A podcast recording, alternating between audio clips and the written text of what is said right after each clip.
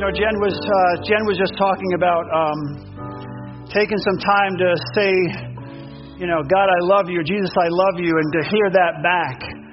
And I, I want to just take a few seconds before I share uh, the shortest sermon you're ever going to hear in your entire lives here at Grace Chapel. you can say, I was there for the shortest sermon ever at Grace Chapel. Before we do that, can we just close our eyes and just take just a few seconds to say, in your heart, God, I love you. Jesus, I love you. And, and just wait for Him to say it back. Let's do that.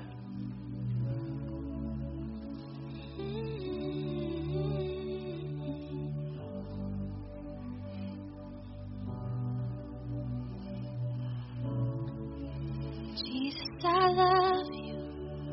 Jesus, I love you. Yeah, yeah.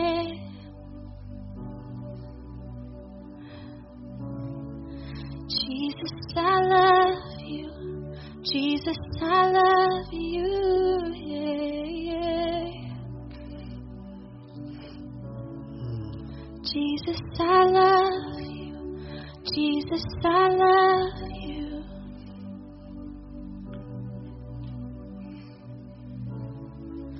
Jesus, I love you. Jesus, I God, we do love you. We love you with all of our hearts. You know, it was um, on the men's retreat this past couple of months ago, and that's the one thing that they were talking about. You know, what's one thing in your life that you want to do more of? And and I said, you know, I just want to spend more time just hanging out with God. Uh, I don't have to say anything. I, I honestly don't need Him to say anything to me. I just want to spend time just relaxing and saying I love you and just hanging out with God. So it's something we all need to do in our hectic schedules and our crazy lives. God God loves us and he wants to direct us, but it's hard to direct us if we're not taking the time just to hang out with him and just listen to him as well. I'm going to read from Mark chapter 11 verses 1 through 11. It says as they approached Jerusalem and came to Bethphage and Bethany at the Mount of Olives, Jesus sent two of his disciples saying, to them, Go to the village ahead of you, and just as you enter it, you will find a colt tied there, which no one has ever ridden. Untie it and bring it here. If anyone asks you why you're doing this, say, The Lord needs it, and we'll send it back here shortly. They went and found a colt outside in the street tied to a doorpost. As they untied it, some people standing there asked, What are you doing untying that colt? They answered as Jesus had told them to, and the people let them go. When they brought the colt to Jesus and threw their cloaks over it, he sat on it.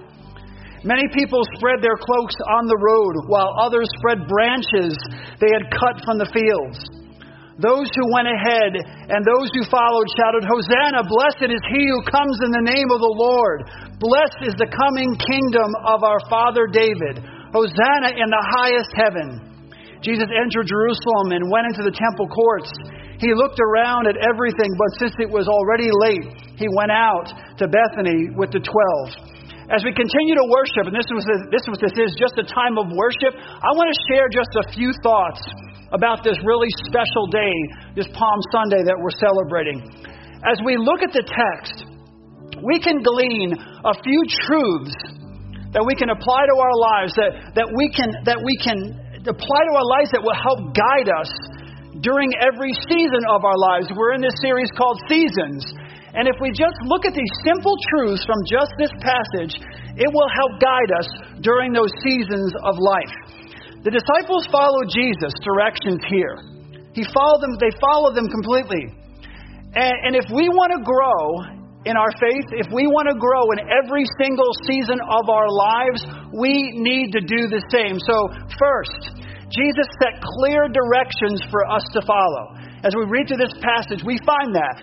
Our Lord and Savior set cle- sets clear directions for us to follow. In verses 1 through 3, Jesus told the disciples where to go, what to do, and what to say. He was in complete control. He told them where to go, what to do, and what to say through God's Word that we all have, And through the Holy Spirit that every single one of us have, if we know Jesus Christ as our personal Lord and Savior, we've also received clear direction to follow in our lives. Clear direction. In Psalm 32 8, it says this I will instruct you and teach you in the way you should go. That's what it says. I will counsel you with my loving eye on you. Again, in verses 1 through 3, we also see that Jesus set the goal that he would fulfill Scripture. That was his goal, to fulfill Scripture, okay? To follow God with all of his heart and do the will of God. And we need to do the same. We need to try with all of our hearts to do the will of God in our lives, whether it's at work, whether it's at school, whether it's at home, doesn't matter where we are on vacation. We want to do the will of God. We want to become more like Him. Second, we, we need to depend on Jesus' directions. We can depend on Jesus' directions. It's amazing here. In verses 4 through 6, it tells us the disciples found everything the way Jesus had described it. They followed his instructions and they found it they found everything just as Jesus had said. The point is we can count on, we can trust God's directions to be faithful. We can trust God's directions to, to be accurate. We can follow Him. What the Word of God says is true, and we can follow it and know that God is never going to lead us in the wrong direction. And number three, in verses 7 through 11, we find that Jesus' directions are dynamic.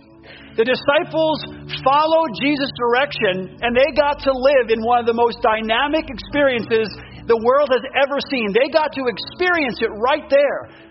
When we follow the directions of God, when Jesus calls us to a direction, we follow His directions, we get to live a life that is just beyond our wildest dreams, above and beyond all that we could ever ask or imagine. Something dynamic will happen when we follow God's lead. Whenever we follow God's direction, we can be sure our lives, honestly, seriously, when we follow God's direction, we can be sure that our lives will never be the same. When we follow God's direction for our lives, we find our purpose. Let's bow our heads. God, thank you. Thank you, Lord, for this day. Thank you for sending your Son, Jesus Christ, to die on a cross for our sins. That we could enter into the Holy of Holies, that we could have a personal relationship with a living God. Thank you for all that you do for us. And God, I just pray that each one of us would follow your direction every day of our lives because, God, it is true. You are accurate and true, whatever you call us to do with our lives. And we love you for it. In Jesus' precious and holy name, we pray all this. Amen.